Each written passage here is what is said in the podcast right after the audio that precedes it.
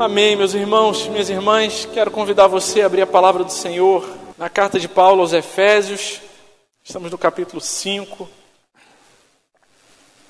E a carta de Paulo aos Efésios, nós temos ouvido repetidamente, ela tem uma marca divisória entre o capítulo 3 e o capítulo 4. O capítulo 1, 2 e 3 nos definem. Essa semana tive com a minha família com alguns irmãos da igreja, a gente foi assistir aquele filme Guardiões da Galáxia 3. E tem um personagem no filme chamado Groot. Ele é uma árvore humanoide. É um, é um ser que parece um ser humano, mas ele é uma árvore. E ele tem alguns memes na internet, algumas coisas engraçadas, que o dublador dele, que é o Vin Diesel, ele precisou decorar só um texto, porque tudo que o Groot fala é: Eu sou Groot, eu sou Groot.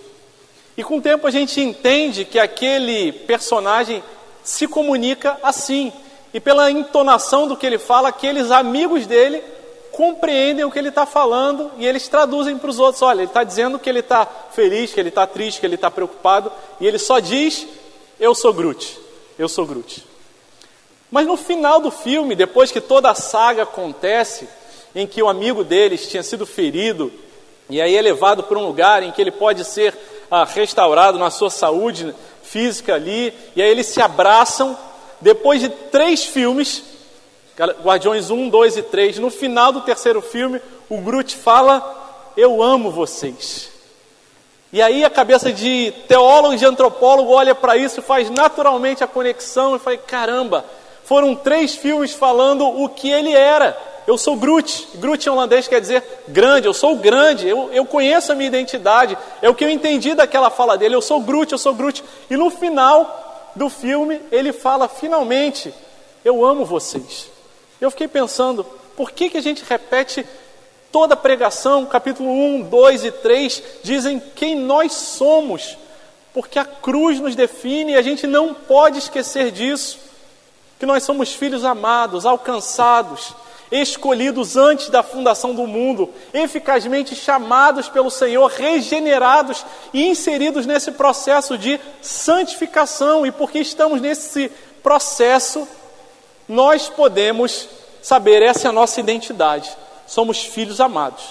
E tendo isso bem firmado na nossa alma, nós podemos obedecer e dizer como Groot disse: Eu amo vocês, nós amamos uns aos outros e por isso, porque a gente tem a nossa identidade, a gente não depende da nossa competência em nós mesmos, mas daquilo que Deus definiu e falou a respeito da nossa vida, é que nós podemos viver esse relacionamento. E é sobre isso que fala Efésios capítulo 4, 5 e 6. E é nesse guarda-chuva, nessa perspectiva, que a gente tem que ter o nosso coração sempre atento. Porque se a gente lê capítulo 4, 5 e 6 apenas como uma lista de faça, não faça, pode, não pode, a gente vai ser uma igreja essencialmente e exclusivamente moralista. Tá certo, tá errado. Amados. Capítulo 5 começa dizendo: Sejam imitadores de Deus como filhos amados. Você é filho amado, lembre dessa sua identidade. Deus não esqueceu de você. Deus te colocou nesse mundo em que ainda há trevas, onde os filhos da desobediência viva vivem onde ainda há sofrimento. Mas nesse mundo em que há tanta escuridão ainda, vocês são filhos da luz. E é o que nos diz ali no versículo número 8 do capítulo 5, esse que vamos ler hoje. Vivam como filhos da luz, não sejam cúmplices das obras das trevas, antes tratem de reprová-las. E se a gente lê isso sem contexto, a gente vai achar que a gente é fiscal da espiritualidade dos outros, não se trata disso. Se trata de dizer: eu não faço parte, eu não coaduno, eu não concordo, eu não vivo junto no mesmo passo. Mas eu sou filho da luz, porque sou filho amado e alcançado. E o Senhor Jesus, que disse: Eu sou a luz do mundo, diz para a gente: Vocês são a luz do mundo. Para iluminar o próprio coração de vocês e ver se há pecado, a coisa errada e precisa ser mudada, e para ser referência que brilhe nesse mundo de trevas. E de tempos em tempos, na carta de Paulo aos Efésios, ele faz uma parada estratégica. Nós vamos ver esses conectivos. Portanto, por isso, baseado no que foi falado, eu passo a dizer para vocês. Se você está com a sua Bíblia de papel, é mais fácil. A Bíblia no celular dá para acompanhar também. Efésios capítulo 4, versículo 1 diz: Por isso eu, o prisioneiro do Senhor, peço que vocês vivam de maneira digna da vocação a que foram chamados. O primeiro conectivo que eu quero destacar, por isso. E nos outros capítulos, capítulo 3, versículo 1, ele diz: Por essa razão. Capítulo 14 de Paulo aos Efésios, que ele está dizendo: Olha, baseado no que já foi feito, vivam dessa forma. E a palavra viva pode ser traduzida também, algumas traduções traduzem como andem. A vida de vocês, cotidiana, no domingo, quando vocês vêm na igreja, mas também fora, e especialmente fora, a vida comum, ordinária, rotineira, cotidiana de vocês. Não vivam mais como os gentios. Versículo 25 do capítulo 4. Por isso, deixando a maldade, que cada um fale a verdade com o seu próximo. Versículo 1 do capítulo 5. Portanto, sejam imitadores de Deus como filhos amados e vivam em amor. Capítulo 5, versículo 15 diz: Portanto, tenham cuidado com a maneira com que vocês vivem. E vivam não como tolos, mas como sábios, aproveitando bem o tempo, porque os dias são maus. Por essa razão, não sejam insensatos, mas procurem compreender qual é a vontade do Senhor e não se embriaguem com vinho, pois isso leva à devassidão, mas deixem-se encher do Espírito, falando entre vocês com salmos, hinos e cânticos espirituais, cantando e louvando com o coração ao Senhor, dando sempre graças por tudo a nosso Deus e Pai, em nome de nosso Senhor Jesus Cristo. Esse texto é mais um dos textos que o apóstolo Paulo nos chama a uma parada. Ele está falando, vivam, vivam, vivam, mas de repente ele fala, portanto, tenham cuidado com a maneira como vocês vivem. E a ideia é daquela longa jornada da fé cristã, em que de tempos em tempos precisamos parar, examinar a nossa vida, avaliar o jeito que a gente vive e dizer para nós mesmos: será que eu tenho vivido da forma como Deus quer que eu viva? A nossa natureza humana ainda é uma natureza que tem herança pecaminosa, ainda não fomos completamente santificados, então ela precisa ser vigiada, cuidada. Precisamos ter atenção com ela sempre, porque se não nos atentarmos, a gente começa com um pequeno desvio e a gente vai deixando, e esse desvio vai aumentando, e daqui a pouco você está tão longe da presença, da obediência, das coisas de Deus, e talvez você olhe e fale assim: eu nem percebi que isso aconteceu. Por que, que isso aconteceu? Me lembro de um amigo meu com muita dor no coração. Em um determinado momento da vida dele, ele numa crise sem volta no casamento dele, ele falou para mim: André, eu não percebi que estava vindo. Eu não me dei conta de que o problema já tinha se instalado. E ali eles jogaram a toalha, apesar de aconselhamento, eles falaram: não tem mais jeito. Mas a primeira expressão está bem gravada é: eu não percebi que tinha vindo. Há um convite sempre da palavra de Deus, a uma avaliação da nossa caminhada debaixo da graça de Deus. E eu quero convidar você a pensar nessa manhã, como é que a gente pode aproveitar bem o tempo da nossa vida? Não desperdiçar. A gente não gosta de desperdiçar tempo. Quem é que gosta de ficar esperando outra pessoa chegar se você marcou naquele horário? Desperdiçar o seu tempo, aquilo que a gente tem de tão precioso e que, tendo ele sido perdido, a gente não tem como recuperar. E o convite da palavra de Deus hoje, a convocação é: como eu posso aproveitar bem o tempo da minha vida? Nós lemos a partir do versículo 15, do, vers... do capítulo 5, eu vou reler quero que se acompanhe novamente. Portanto, tenham cuidado com a maneira com que vocês vivem e não vivam como tolos, mas como sábios. Em primeiro lugar, para a gente aproveitar bem o tempo da nossa vida, nós precisamos ter uma vida de constante reflexão, sempre nos atentando, prestando atenção, não vivendo uma vida leviana, deixando ser levado pelas situações da vida. Antes o apóstolo Paulo diz para aqueles de Éfeso: tenham cuidado com a maneira como vocês vivem. Não vivam uma forma de uma forma em que a vida de vocês simplesmente vai sendo ah, um constante reagir sem propósito, sem intencionalidade, sem ter consciência do que, que você está fazendo. Que a vida de vocês não seja uma vida que você diz, todo mundo faz assim, esse é o padrão de tudo que me cerca, eu vou no fluxo. Não! Esse não é o chamado de Deus para o crente, para o ser humano. Deus nos deu a capacidade de raciocinar, de avaliar a nossa própria vida. E Ele quer que a gente use isso para a glória dele. Por isso o apóstolo Paulo fala: tenham cuidado a versão revista e atualizada, ou revista e corrigida, ela diz: portanto, vede prudentemente como andais. E a tradução de cuidado de prudentemente é vejam exatamente. Será que vocês têm consciência da vida que vocês têm levado? Vocês têm examinado cada área da vida de vocês e têm avaliado essa área da vida de acordo com a palavra de Deus? E vocês têm consciência das lutas, dos desafios ou será que simplesmente eu vou dando desculpas porque eu tenho agido ou reagido de determinada maneira porque é assim mesmo? Eu não tenho o que fazer, não tem jeito, eu já estou me acostumado. Todo mundo faz assim, é assim que eu vou fazer também. E a palavra do Senhor fala: tenha cuidado. É preciso viver uma vida de constante reflexão. Isso não significa dizer que a gente tem que ser paranoico e não dar nenhum passo. Não, a paranoia é aquela pessoa que não para de pensar, que é preocupada demais, essa está em pecado, porque acha que a vida dela pertence a ela, que ela é o dono daquela vida. Não, eu não sou o dono da minha vida, eu tenho um Senhor, mas eu preciso dar contas da minha vida ao meu Senhor. E falar, Deus, eu sempre olho.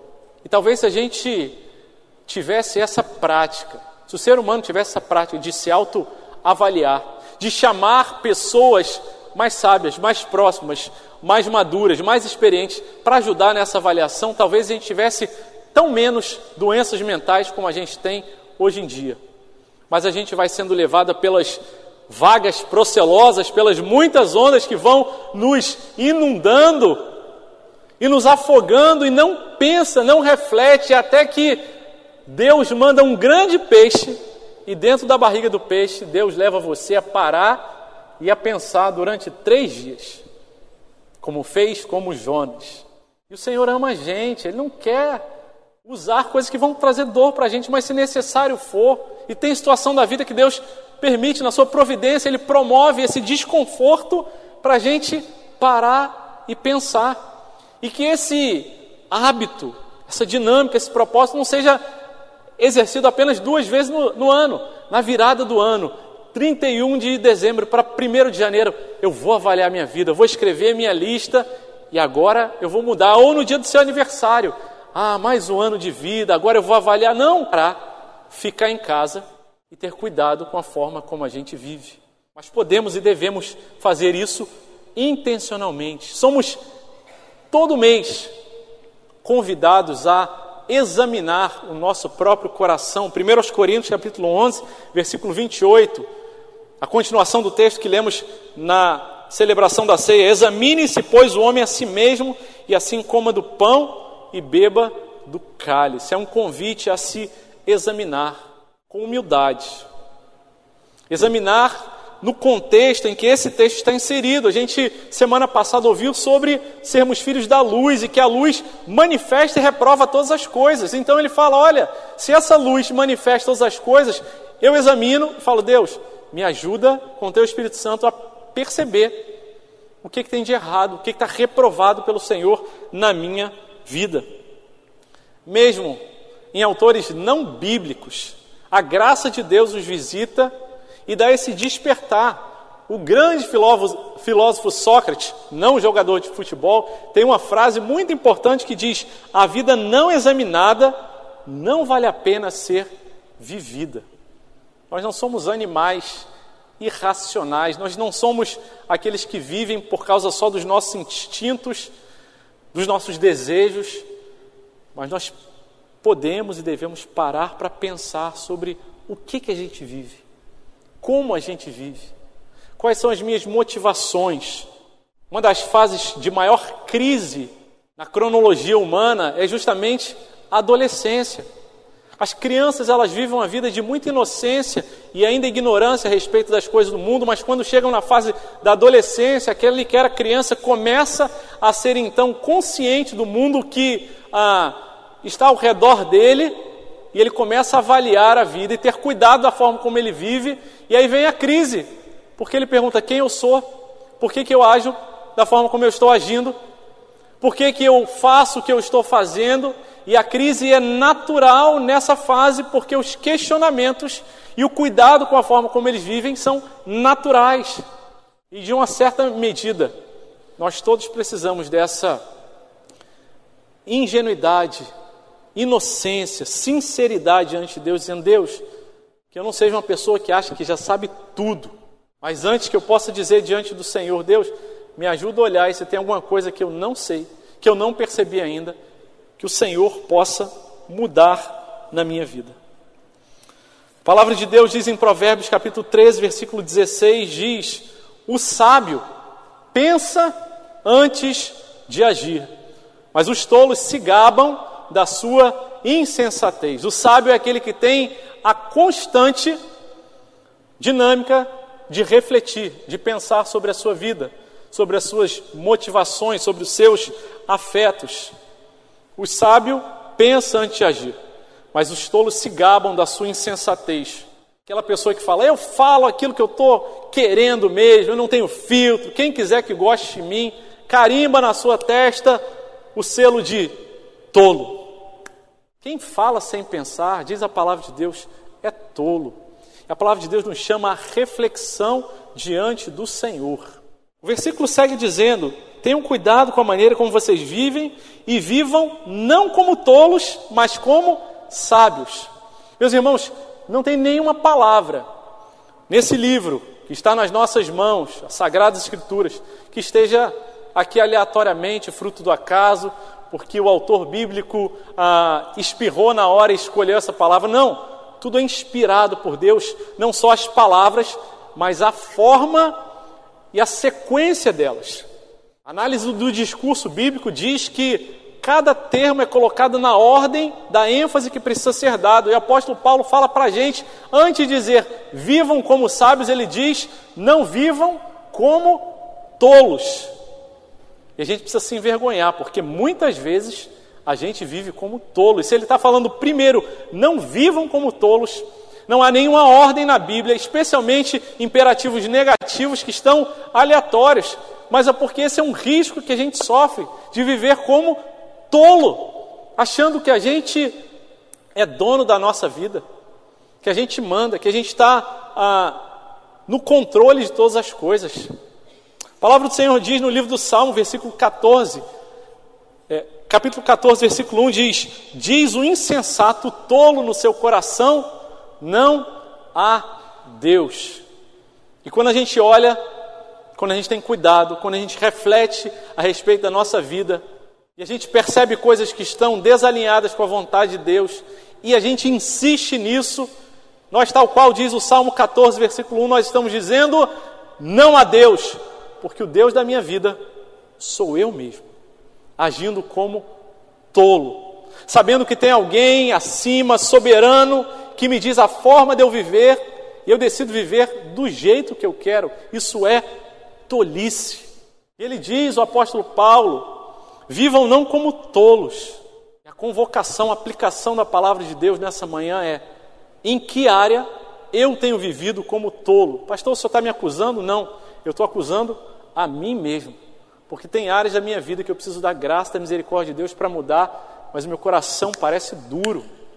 Temor dos homens. Fico preocupado com o que as pessoas vão pensar se vão avaliar o meu desempenho, se eu gaguejei, se eu não gaguejei, se as pessoas ao meu redor vão olhar para mim com um olhar de julgamento. E quando isso acontece, eu me deprimo porque eu estou agindo como um tolo. Ou se você tem um temperamento diferente, em vez de você se deprimir, você fica irado, amargurado, agindo como tolo. E nós precisamos chamar pecado de pecado. Eu não posso continuar dizendo, não, esse é o meu jeito. Foi Deus que me fez assim, Deus não te fez assim nada. Quem te tornou assim foi o pecado. E se tem tolice na tua vida, é preciso confessar. E há esperança, porque ele diz: não vivam como tolos, mas como sábios. E Provérbios nos ajuda tanto nesse livro da sabedoria, no capítulo 9, versículo 10, diz: O temor do Senhor é o princípio, é o começo, é o ponto de partida da sabedoria. E conhecer o santo é ter entendimento. Ele fala sobre sabedoria, temor do Senhor e santidade. Ele relaciona, ele relaciona a sabedoria com a vida santa, longe do pecado. O Senhor nos convoca nessa manhã a avaliar a nossa vida, ter uma vida de reflexão, não agir como tolos, mas antes temer ao Senhor e se prostrar diante dele. Mas se eu necessito de sabedoria, se eu preciso de sabedoria, e eu não sei como ter, o que nos diz a palavra do Senhor? Tiago, capítulo 1, versículo 5, nos responde tão claro e diretamente: Se, porém, alguém necessita de sabedoria, peça a Deus, que a todos dá com generosidade e sem reprovações, e ela lhe será concedida. Peça, porém, com fé, em nada duvidando. Peça com fé, em nada duvidando. Pois o que duvida é semelhante à onda do mar, impelida e agitada pelo vento. O que duvida é imaturo, que hoje pensa uma coisa, amanhã pensa o oposto daquilo. Peça com fé, crendo que Deus há de lhe dar e que Deus há de usar as situações ao nosso redor, boas especialmente as difíceis, para nos dar sabedoria. E nesse momento em que a gente atravessa os vales, desertos, dias sombrios, lutas, doença, a gente pode, com fé, continuar confiando e falar: Deus, eles me injustiçaram, me abandonaram, falaram mal de mim, é verdade. Eu estou me sentindo triste, Deus, mas me ajuda a ter uma fé firme e caminhar na sabedoria de que o Senhor é soberano, cuida de mim e eu vivo como um sábio que tem toda a provisão de sabedoria necessária que vem do Senhor. A palavra de Deus segue dizendo no versículo número 16: Aproveitando bem o tempo, porque os dias são maus. Como aproveitar bem o tempo da nossa vida? A palavra de Deus diz: aproveitando bem o tempo, lembrando, tendo consciência de que os dias são maus. A gente não vai viver uma vida que a gente vai aproveitar bem se a gente desprezar a informação que a gente já tem de que os dias são maus, que a queda ela afetou todas as áreas da nossa vida e que promoveu o sofrimento, o desequilíbrio, e que o mundo caótico em que nós vivemos é herança dessa queda e do pecado. Para a gente aproveitar bem o tempo, a gente precisa ter essa consciência que os dias são maus. O termo aproveitar o tempo, na revista atualizada, traz a palavra remindo bem o tempo. Ajuda um pouco a gente a expandir e aprofundar o sentido, mas o original do grego traz uma palavra que significa também libertando, dando alforria para o seu tempo, comprando ou fazendo render, investindo e resgatando o seu tempo. Essa é a ideia de aproveitar, sabendo que o tempo é um recurso limitado, que eu e você temos igual. E meus irmãos, que milagre nós temos nesses dias de informações tão fluidas, rápidas é termos igrejas que se reúnem pelo menos uma hora no domingo para ouvir uma exposição da palavra de Deus. Que aproveitamento maravilhoso do nosso tempo, da nossa oportunidade. Nós todos temos o mesmo tempo. A pessoa com melhor condição financeira ou com pior condição financeira, a pessoa mais experiente, mais idosa ou a pessoa mais nova, temos esse tempo. E aqui a palavra tempo não é a palavra cronos, do tempo cronológico, aquele que aponta para o passado, o presente, o futuro, mas a palavra aqui é a palavra kairos, que nós comumente dizemos, olha, cronos é o tempo do homem e kairos é o tempo de Deus. Não está exatamente errada essa definição, mas não está completamente certa. O kairos é o tempo da oportunidade. É o tempo que você tem agora para você usar e tomar as decisões, porque esse tempo está nas suas mãos. Fala muito mais sobre o tempo presente, da oportunidade para você fazer o que precisa ser feito nesse tempo que você tem gerência sobre ele. Por isso, aproveite esse tempo da oportunidade. Não despreze esse recurso que Deus deu para cada um de nós. Aliás, na última reunião do conselho, a gente ouviu uma exposição na nossa devocional que o pecado ele influenciou todas as áreas da nossa vida, inclusive o nosso tempo. E eu nunca tinha parado para pensar a respeito disso. A forma como a gente gerencia o nosso tempo também foi afetado pelo pecado. A forma como a gente olha e toma as nossas decisões no tempo limitado que nós temos, todos nós temos 24 horas num dia. Você pode ser a pessoa mais rica do mundo, você não vai comprar mais tempo num dia. Não tem. Você pode até dormir menos, pode até não perder tempo com coisas ah, que vão distrair você, mas todos nós temos o mesmo tempo. E o chamado é que a gente possa aproveitar, remir, comprar, investir nesse tempo da melhor forma possível, para a glória de Deus. E eu tenho orado para que essa igreja seja uma igreja que sabe gerenciar o seu tempo. Eu vejo tanta gente querendo servir mais ao Senhor, mas que sempre esbarra no, no teto de dizer: Pastor, é que está tão corrida a vida. Você fala isso com alguma frequência? Eu tenho tão pouco tempo, eu queria mais. E eu não sou fiscal nem gerente da agenda de ninguém, é você com Deus. Mas diante do Senhor nós precisamos colocar nossa agenda e falar: Deus, está aqui, Ilumina a minha agenda, o meu tempo.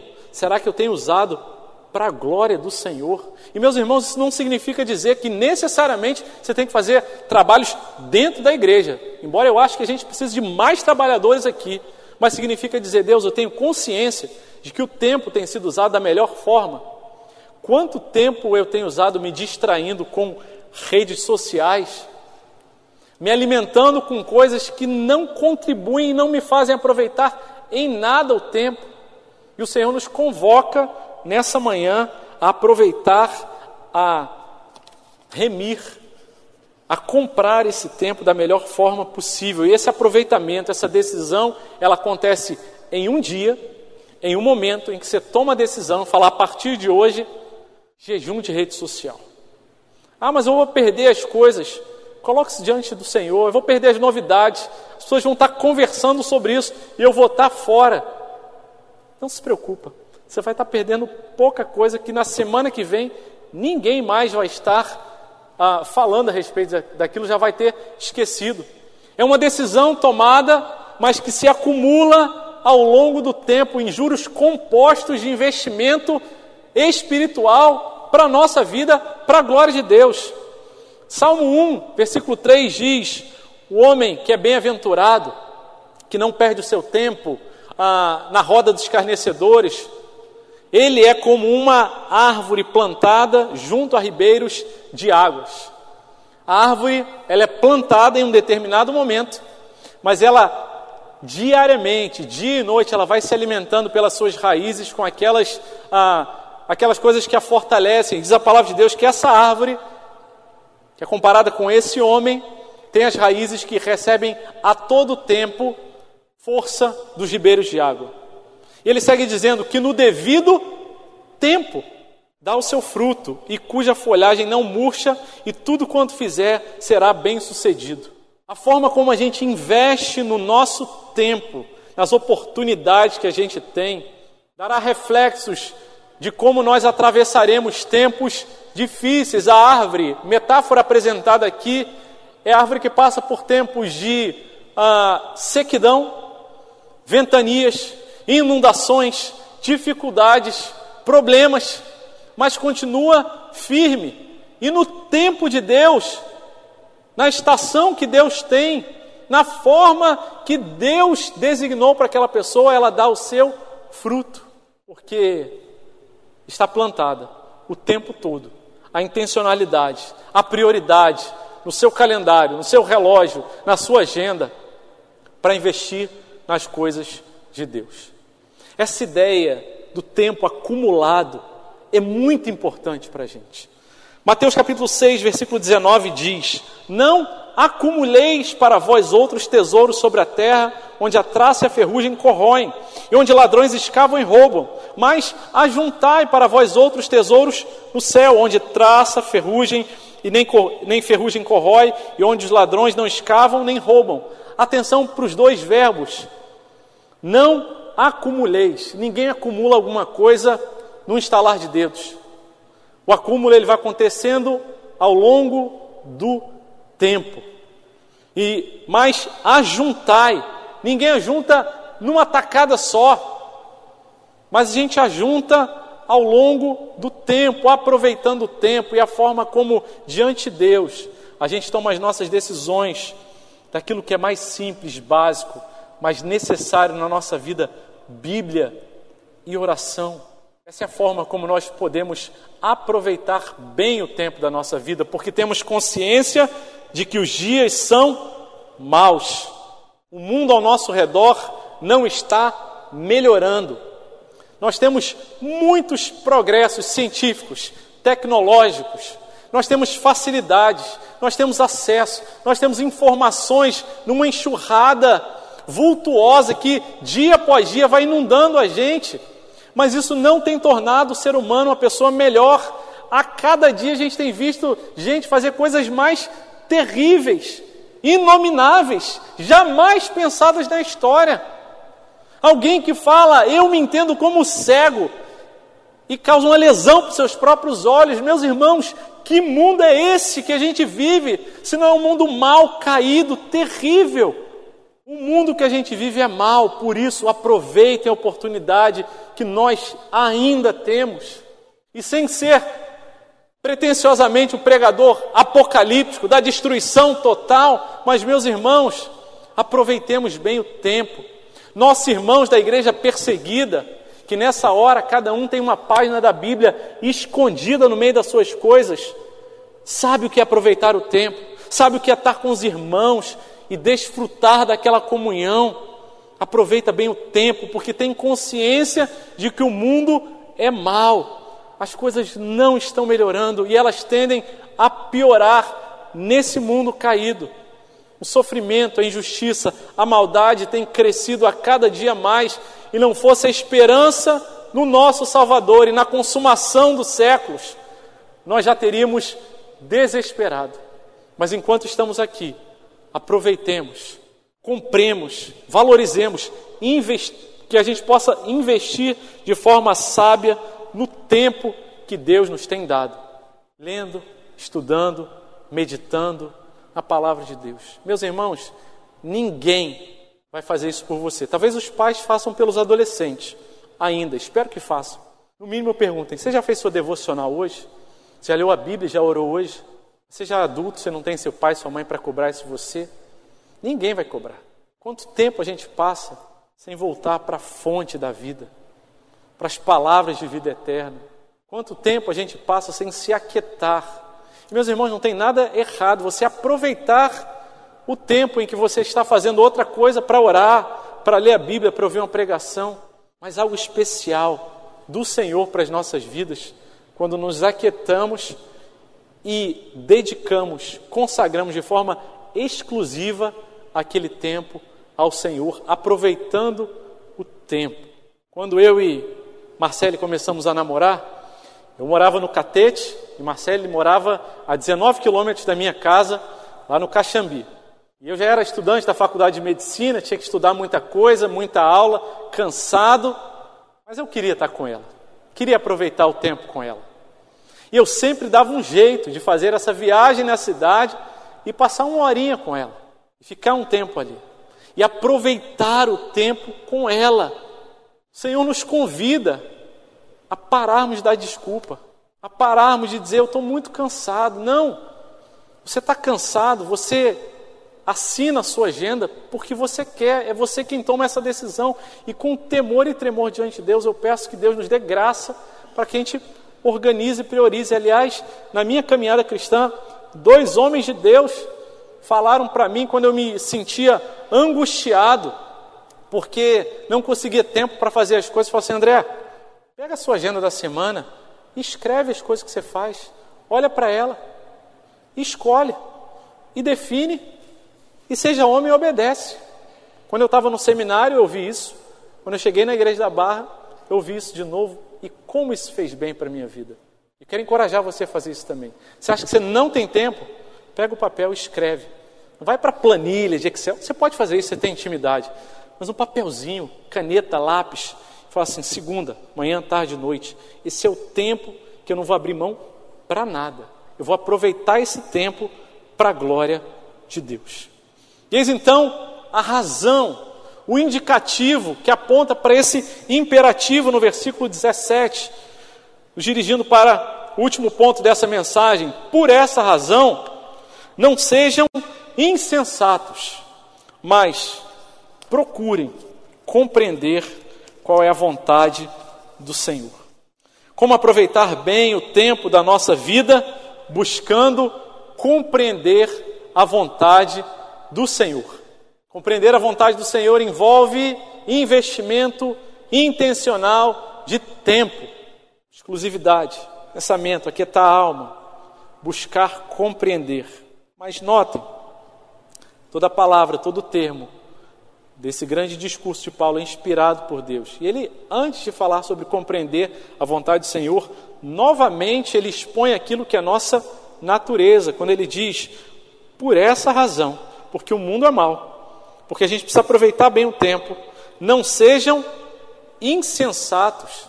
Por que, que o apóstolo Paulo, que já tinha falado lá em cima, não sejam tolos, tem que repetir de novo, não sejam tolos? Porque, meus irmãos, a nossa natureza de pecado tem essa tendência, ela vai lutar todos os dias para que sejamos tolos e digamos não a Deus. Por isso ele precisa repetir e nós precisamos novamente ouvir: não sejam insensatos.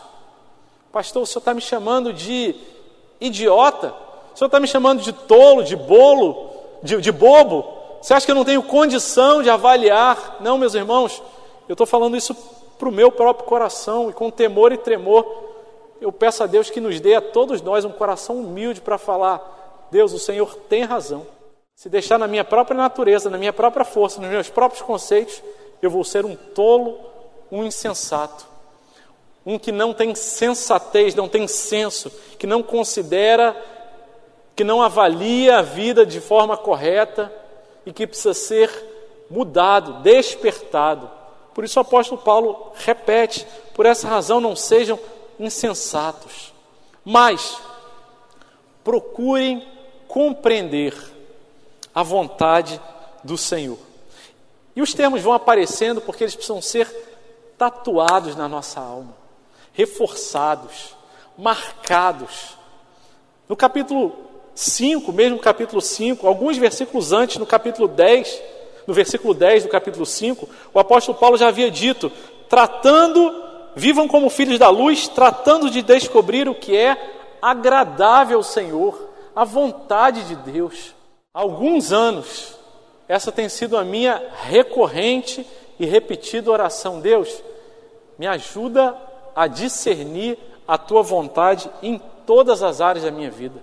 Me ajuda a saber que na tua providência eu estou no caminho da tua vontade. Porque quando a gente compreende a vontade de Deus, quando a gente tem firmeza no nosso coração de que a gente está caminhando na vontade de Deus, os dias felizes, alegres, de abundância, de festa, de dinheiro, serão para o louvor da glória de Deus e não para o nosso louvor. Mas os dias de problema, de doença, os em que não há solução, não há mais tratamento, não há esperança nessa vida para que seja curado, onde só há praticamente dor, Nesses dias eu tenho convicção de que a vontade de Deus ela é boa, perfeita, agradável, é soberana, e eu a conheço, eu estou no prumo, no caminho, alinhado e harmonizado com a vontade de Deus, eu fico firme, aproveitando bem cada dia, cada tempo, cada oportunidade da minha vida.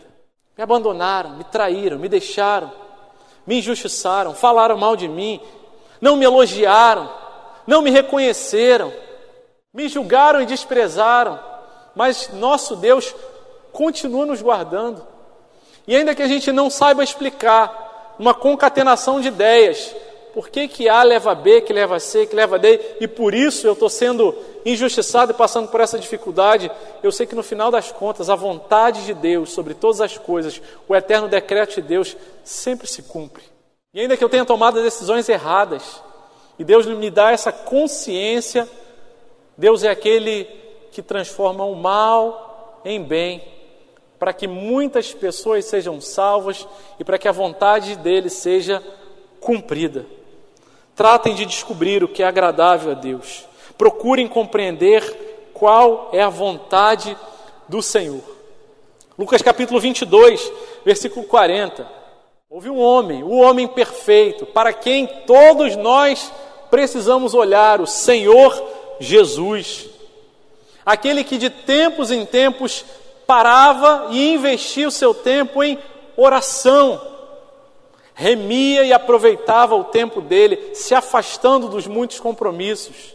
Aquele que também queria compreender e fazer a vontade de Deus. Lucas 22, 40 diz: Chegando ao lugar escolhido, Jesus diz aos seus discípulos: Orem, orem para que vocês não caiam em tentação. Ele, por sua vez, se afastou um pouco e de joelhos orava, dizendo: Pai, se queres, afasta de mim esse cálice. Deus, se for da tua vontade, permita que eu não passe por esse sofrimento. Jesus, como 100% homem, carne, mas sem pecado, experimenta esse momento de angústia diante da cruz que ele enfrentaria. Ele diz: Se for da tua vontade, afasta de mim esse cálice do sofrimento. Contudo, apesar do meu sentimento, daquilo que eu gostaria que não acontecesse, contudo, não se faça a minha vontade, e sim a tua. Eu quero conhecer e realizar a tua vontade. E algumas coisas pulam para a gente aqui. Jesus se afastou, investiu tempo para descobrir a vontade de Deus. Jesus se pôs de joelho e se quebrantou diante de Deus, dizendo: Deus, venha o teu reino. Jesus é Deus. Ele não foi menos Deus ali, mas ele se prostra de joelho. Ele abre o coração. Ele nos diz que você também se prostre. Fala, Deus, eu não queria passar por essa situação. Eu queria evitar essa coisa, esse sofrimento. Mas que não seja feita a minha, mas a tua vontade. Me conduz, me ajuda a conhecer a tua vontade. Romanos capítulo 12, versículo 1, traz esse mini manual de como conhecer a vontade de Deus, revelada na palavra. Começa a ler a Bíblia, investir tempo nisso, Deus vai falar com você em versículos que dizem: essa é a vontade de Deus, conforme está em 1 Tessalonicenses, a vossa santificação, a gente ainda pergunta qual é a vontade de Deus, e tantas outras orientações nos apontam para a vontade de Deus. E lendo a Bíblia com essa atitude, conforme Romanos capítulo 12 nos diz, conheceremos a vontade de Deus. Portanto, irmãos, diz Romanos 12, 1, pelas misericórdias de Deus eu peço que ofereçam seu corpo como sacrifício vivo. Quer conhecer a vontade de Deus? Renda-se, prostre-se diante dele. Pare de falar que você é o dono da sua vida em qualquer área que seja. Que você que gerencia os seus recursos, seu dinheiro, os seus sentimentos, os seus traumas. Você não é dono de mais nada. Oferece a tua vida integral para Ele. Se você é crente, o Espírito Santo mora em você, se você não sabe disso ainda, oferece, reconhece isso. Sacrifício vivo sacrifício era queimado integralmente. Ninguém pegava um animal, cortava uma perna e só queimava a outra parte e guardava a perna. Não, tudo era oferecido um sacrifício vivo na nossa vida, nosso dia a dia, tudo que a gente experimenta. Sacrifício santo, reservado, consagrado e agradável a Deus. Essa palavra agradável a Deus, vontade de Deus, ela vai caminhando sempre junto. Conhecer a vontade de Deus, ainda que seja desafiador em algumas situações, é sempre bom, agradável. Esse é o culto racional de vocês. Essa é a forma como, quando vocês saírem por aquelas portas e terminar a liturgia desse culto, desse momento de adoração comunitária, essa é a vida de culto de vocês, de manter esse pensamento, intenção e sentimento vivo. A minha vida é para o Senhor fazer o que o Senhor quiser. E diz: e não vivam, de novo essa palavra, conforme os padrões desse mundo. Não se amoldem, mas deixem. Deus, eu não consigo não viver conforme os padrões desse mundo. Eu tenho consciência que eu tenho me amoldado, mas ele diz: não vivam. Mas Deus, eu me rendo. E eu digo: faz o que o Senhor quiser. Porque ele fala: e deixem que Deus os transforme. Naquilo que você faz, nas suas práticas, naquilo que é exterior, não, na renovação da sua mente. Aqui ele fala sobre mente, sobre coração, sobre aquilo que está lá dentro, que só o Espírito Santo de Deus pode transformar. Nenhum conselho, nenhuma articulação, nenhum convencimento vai fazer isso, mas o Espírito Santo de Deus transforma a nossa mente, ao transformar a nossa mente, transforma as nossas atitudes e faz com que a gente deixe de se conformar com os padrões do mundo e passe a se conformar, a se revestir da nova natureza, para que assim possa experimentar qual é a boa, agradável e perfeita vontade de Deus. Procurem compreender a vontade de Deus.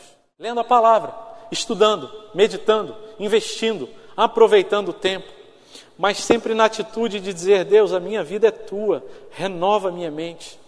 Aquilo que o Senhor me falar, Deus, eu não quero dar jeitinho. Que seja uma confrontação que queima a minha alma, o meu pecado e que me transforma, transforma a minha mente. E assim eu vou conhecer e experimentar a vontade de Deus. Primeiro missionário presbiteriano a chegar no Brasil foi um jovem de menos de 30 anos, chamado Ashbel Green Simon, missionário americano que veio dos Estados Unidos para o Brasil com um chamado no coração dele. Ele tinha uma família com uma boa condição social, seu pai era médico, deputado federal e presbítero, estava dentro da igreja. Ele era o caçula, o mais novo de nove irmãos. Esse jovem, quando estava ouvindo um sermão do seu professor, um teólogo muito ah, importante, chamado Charles Rod, ele tem uma teologia sistemática, escreveu dessa grossura, muito conteúdo. E ouvindo o sermão do seu professor Charles Rod, Simonton teve no seu coração queimada, queimando ali pelo chamado missionário, ele entendeu a vontade e direção de Deus para servir ao Senhor. Ele levava uma vida confortável, tranquila ali nos Estados Unidos. E as pessoas, quando ouviram a respeito daquele chamado de Simonton, falaram: Simonton, a gente não está em 2023, a gente está em 1850 mais ou menos. O Brasil era um lugar inóspito, muitas doenças endêmicas, tropicais, os que vinham para cá, a sua maioria morriam de alguma doença.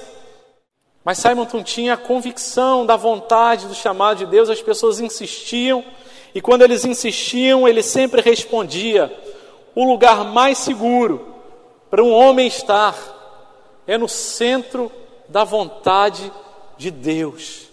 Simonton sabia que ele estaria aproveitando o melhor da vida dele, de acordo com a vontade de Deus, se ele compreendesse e obedecesse à vontade de Deus.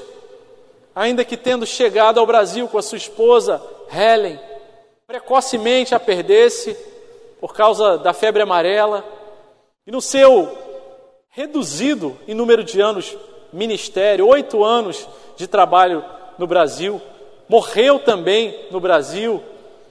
Ele fundou um jornal e plantou a primeira igreja presbiteriana do Brasil. Atualmente ela está ali na Praça Tiradentes, já teve no Campo de Santana.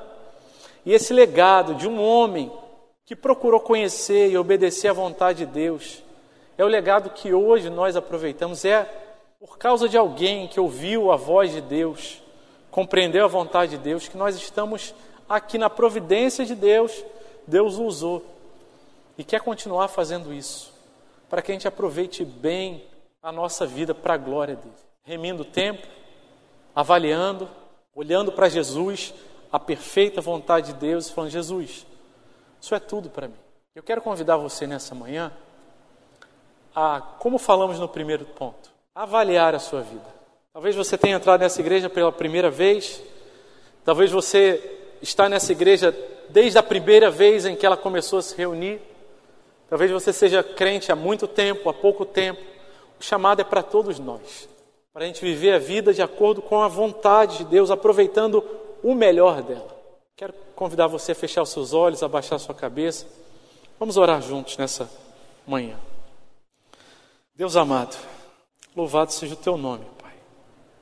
Eis aí a tua palavra exposta. Eu peço ao Senhor que tenha misericórdia das nossas vidas, Pai. A gente não pode sair daqui do mesmo jeito que a gente entrou, Pai. Eu não posso sair daqui tropeçando nas mesmas armadilhas que eu tropeçava antes, Pai. Eu não posso continuar dizendo a vida está tão corrida, está tão corrida, eu não tenho tempo, eu não tenho tempo. Deus, o meu tempo é teu, Pai. E se algum ajuste eu preciso fazer na minha agenda, no meu jeito de ser, se eu preciso pedir perdão para alguém, para o Senhor, se eu preciso deixar de lado um trauma, uma ferida, alguma coisa que o Senhor já falou, tem graça do trono para curar. Ajuda no Senhor. Oh Deus amado, ajuda o teu povo a amar a tua palavra fazer a parte dele no mover do teu Espírito Santo para ler, estudar, meditar, priorizar a vida devocional, a Bíblia a oração o fundamento mais elementar e básico da nossa caminhada cristã. Não dá para a gente continuar dando mais desculpa, Pai. Eu oro por uma igreja triste, com o pecado, com as escolhas erradas. Mas eu oro também por uma igreja que, arrependida, recebe da tua graça, da tua boa mão, que nos dá esperança, de um Cristo ressuscitado que traz vida para as nossas vidas um novo começo, de conhecer e obedecer a tua vontade. Cuida de cada um de nós. Ajuda-nos a remir, a aproveitar o tempo para a tua glória, a oportunidade do Senhor nesse dia. Deus, tem alguém aqui, essa manhã, que precisa procurar alguém nessa manhã e pedir perdão, Deus. Não deixa ela ir embora, não, Pai. Incomoda o coração dela. Se tem aqui, Pai, alguém que precisa confessar e abandonar o seu pecado, confessar para outra pessoa e pedir, ore por mim. Eu não consigo abandonar, mas Deus ajuda. Dá-nos essa graça, Pai. Se há no nosso meio decisões a serem tomadas, para que o nosso tempo esteja de acordo com a Tua vontade, Deus, ajuda-nos, Senhor. Começa um novo capítulo em nossa vida e em nossa história. Nós oramos assim, confiados em Jesus, a vontade perfeita do Senhor, para quem nós olhamos e aos pés de quem nós descansamos, e em nome de quem nós oramos. Amém.